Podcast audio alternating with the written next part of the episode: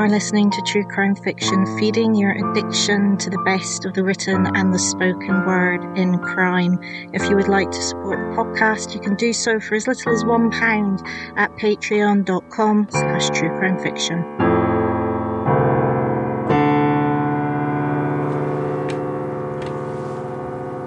When my daughter was only 3, my husband at the time was diagnosed with cancer. It was non-Hodgkin's lymphoma, which thankfully has a high survival rate, tending to target young and very fit people. After months of harrowing chemo and all its side effects, and let me tell you, they are way worse than the disease, we got the all clear. It had been a terrible year, but one of the things you don't always expect is the way that people react when either yourself or a close loved one gets a cancer diagnosis. It is like a magic switch has flipped. Suddenly, a woman at work who had been noticeably hostile towards me started treating me kindly. Once my husband got the all clear, she went back to her unfriendly antagonism. Most people, thankfully, treaded round me lightly and were as supportive as possible. However, there were the rather strange reactions. My mother on the phone telling me how hard my husband's cancer diagnosis was on her. The intern at work, who seemed to think I wasn't grateful enough she'd taken on some of my work. Or the day after the diagnosis, when I woke up with no energy to move and told my line manager I couldn't come in, the email one of the company directors sent implying I was taking advantage of the situation. After the all clear, people were surprised that I did not want to write about it. I was a regular in the Edinburgh poetry scene at that point, and many poets have written eloquently about their experiences with cancer or losing a loved one to it. Elegies by Douglas Dunn is a particularly good example. I, however, had no wish to relive the experience or dwell in that particular past. I wanted to move on and get on with my life, forgetting what had happened. Some people appeared to find this wish of mine odd.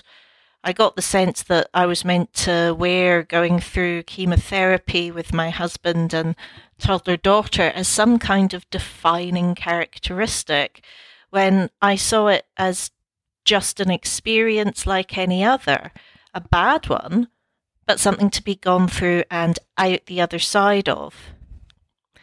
In my memory, it's rather overshadowed by my subsequent separation and divorce from that husband, the year after he got the all clear.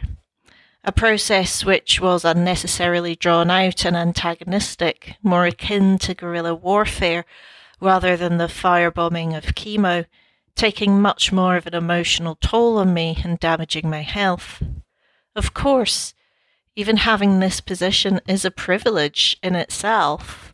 Had my daughter been made fatherless at such a young age, I would not have had the luxury of deciding how much I would allow this episode to define me. I still do not talk much about the time when cancer defined my whole family life. Not because I am suppressing negative emotions and memories. Not because I would be upset by talking about it. But purely because I do not care to be defined by it. Especially given that when cancer comes knocking, there is a set of expectations, beliefs and assumptions that start immediately coming into play around who you are now, what you think, what you feel, now that you have cancer hanging over your head. It is exactly that set of expectations and beliefs that Belle Gibson, now branded Australia's most hated woman, played into. She was what we now call Insta-famous, before anyone had coined the term Insta-famous. She looked exactly as you would expect an influencer to look, young, blonde, glowing skin and shiny hair, well dressed. Not really the picture of someone with cancer, pale, frail, and losing hair. She amassed a huge amount of followers with her story of beating brain cancer by focusing not on traditional chemotherapy, but on a whole food diet. She launched an app, The Whole Pantry, and a recipe book. She raised money for charities and other families dealing with cancer. She was feted by celebrities, magazines, and won awards. This is never where a true crime story ends, though.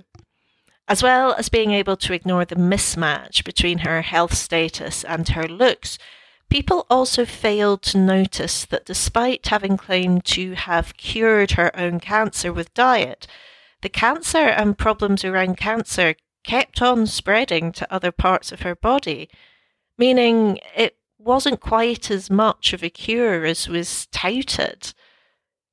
In The Woman Who Fooled the World, Beau Donnelly and Nick Toscano dissect as much as they can about Belle, the Instagram posts, the claims of cancer and other medical problems, the friendships that started intensely and ended abruptly. They then covered the discovery that Belle was indeed lying and had never been diagnosed with cancer. She also had not passed on the funds that she had been raising for other charities and people who legitimately had cancer. It was really small things that started not adding up for people around Belle. Things like seeing someone else they know go through cancer treatment and realising that it looked nothing like Belle's life. When confronted, Belle was slippery.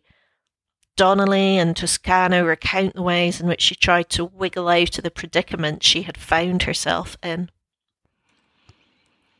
She claimed she had been told she had cancer by a doctor and was misdiagnosed. But as the questioning of Belle becomes more critical and journalistic, then it was harder and harder for her to find ways out. In 2017, she was fined $240,000 by the Australian government and faced 5 breaches of consumer law. She, however, did not pay the fine, and her house was raided in 2020 to try and seize property to pay it off. Wisely, Donnelly and Toscano did not end the book with Belle's downfall, but with more analysis of why she was successful, how this has impacted other people, and most of all, those who are really living with the prognosis of cancer, which is terminal. The answer is totally understandable anger. The writers go further and wonder why such fraudsters are popular, and especially popular among young women. It is likely that young women saw something of themselves in Belle.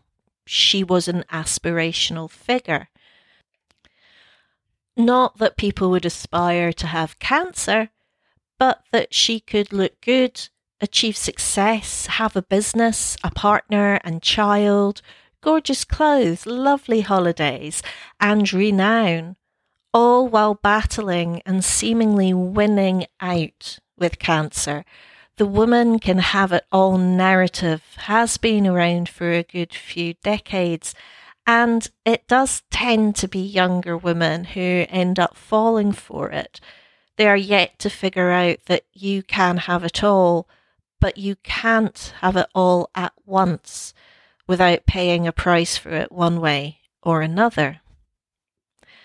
There is another reason I think that women are so likely to be taken in by fraudsters like Gibson. Last year I had a small scare. Nothing serious. I had a swelling in my breast and it was really painful to wear clothes. A checkup at the doctor's got me some antibiotics, but they didn't improve anything. So next I was sent to the breast clinic for examination, mammogram and ultrasound. during the ultrasound, I was told there was no lumps and no problems. So why was it so painful, I asked. The consultant, a woman, looked at me, smiled, and put a comforting hand on my shoulder. Sometimes women just have pain, was the answer. Gaslighting is a term that is used to describe when someone in a planned and deliberate way tries to undermine another person's sanity. It is actually pretty rare, but it does happen. The problem at the moment is that the way people are co-opting this term to sometimes describe things that are much more benign, such as having a different point of view or set of values. Normal difference between individuals can, under volatile circumstances, be turned into proof of a mendacious and calculated plot.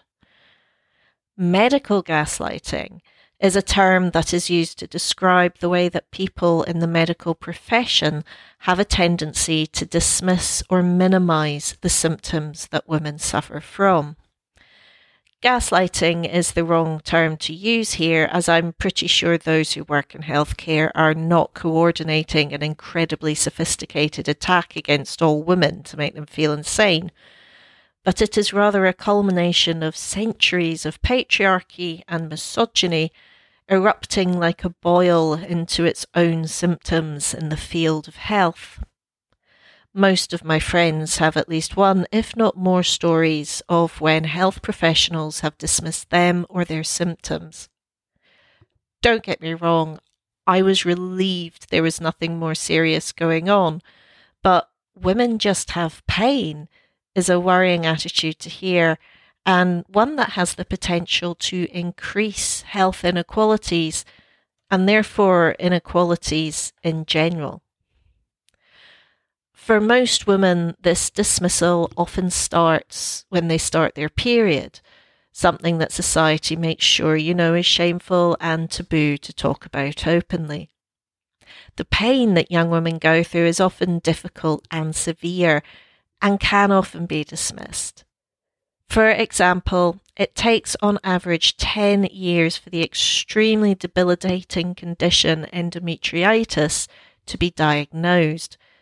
That is 10 years to diagnose an incredibly painful condition that 1 in 10 women in the UK suffer from. Given that this dismissal of pain from an early age is one that most women will go through or watch a friend or loved one go through, perhaps this is why women are more likely to listen to someone who seems to be like them and understands their lives, rather than faceless institutions where they feel they struggle to be heard. This, however, in no way excuses the actions of Gibson. The careers of those who had unquestioningly bought her story were damaged or lost.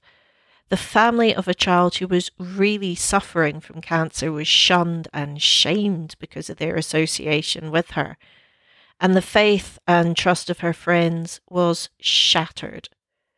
This is all without knowing how many people may have stopped medical treatment for cancers with the hope that they too, like Belle, could heal themselves with smoothies and whole food.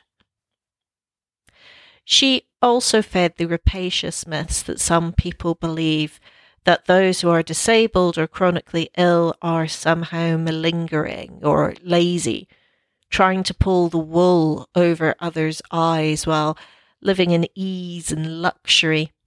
It is a dangerous and dehumanizing attitude which directly harms people, and an attitude that Gibson has helped survive for just that little bit longer. One of the most interesting parts of the book, though, is when Donnelly and Toscan speak to Gibson's mother and stepfather.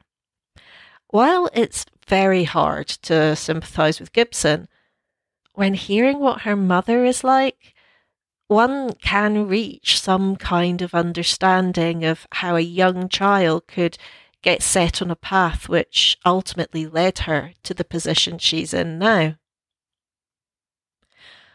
one of the strengths of The Woman Who Fooled the World is that it's not just a hatchet job on Gibson. Yes, it does in detail take down her claims and thoroughly debunk them. However, what is important is that it firmly reminds us that Gibson was only able to succeed in her fraud because of the machines around her. Unregulated social media and a journalism and publishing industry that did not fact check. I add to this list healthcare, where women's experience is easily dismissed or misunderstood. There will be other Gibsons.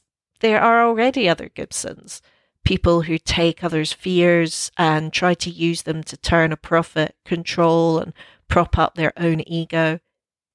It's also not just in cancer treatment, but with so many illnesses that people suffer from, which can be degenerative or debilitating, altering someone's quality of life greatly. If we're honest with ourselves, we all want some kind of medical fairy tale for these things. A silver bullet, one fruit, one diet, one alternative therapy that can save us from an end with misery and pain. That is human nature and will probably never change. But what we can do is make sure that social media is regulated, journalistic rigour is back in fashion, and work towards people feeling their relationship with their healthcare providers is one of collaboration rather than hierarchy.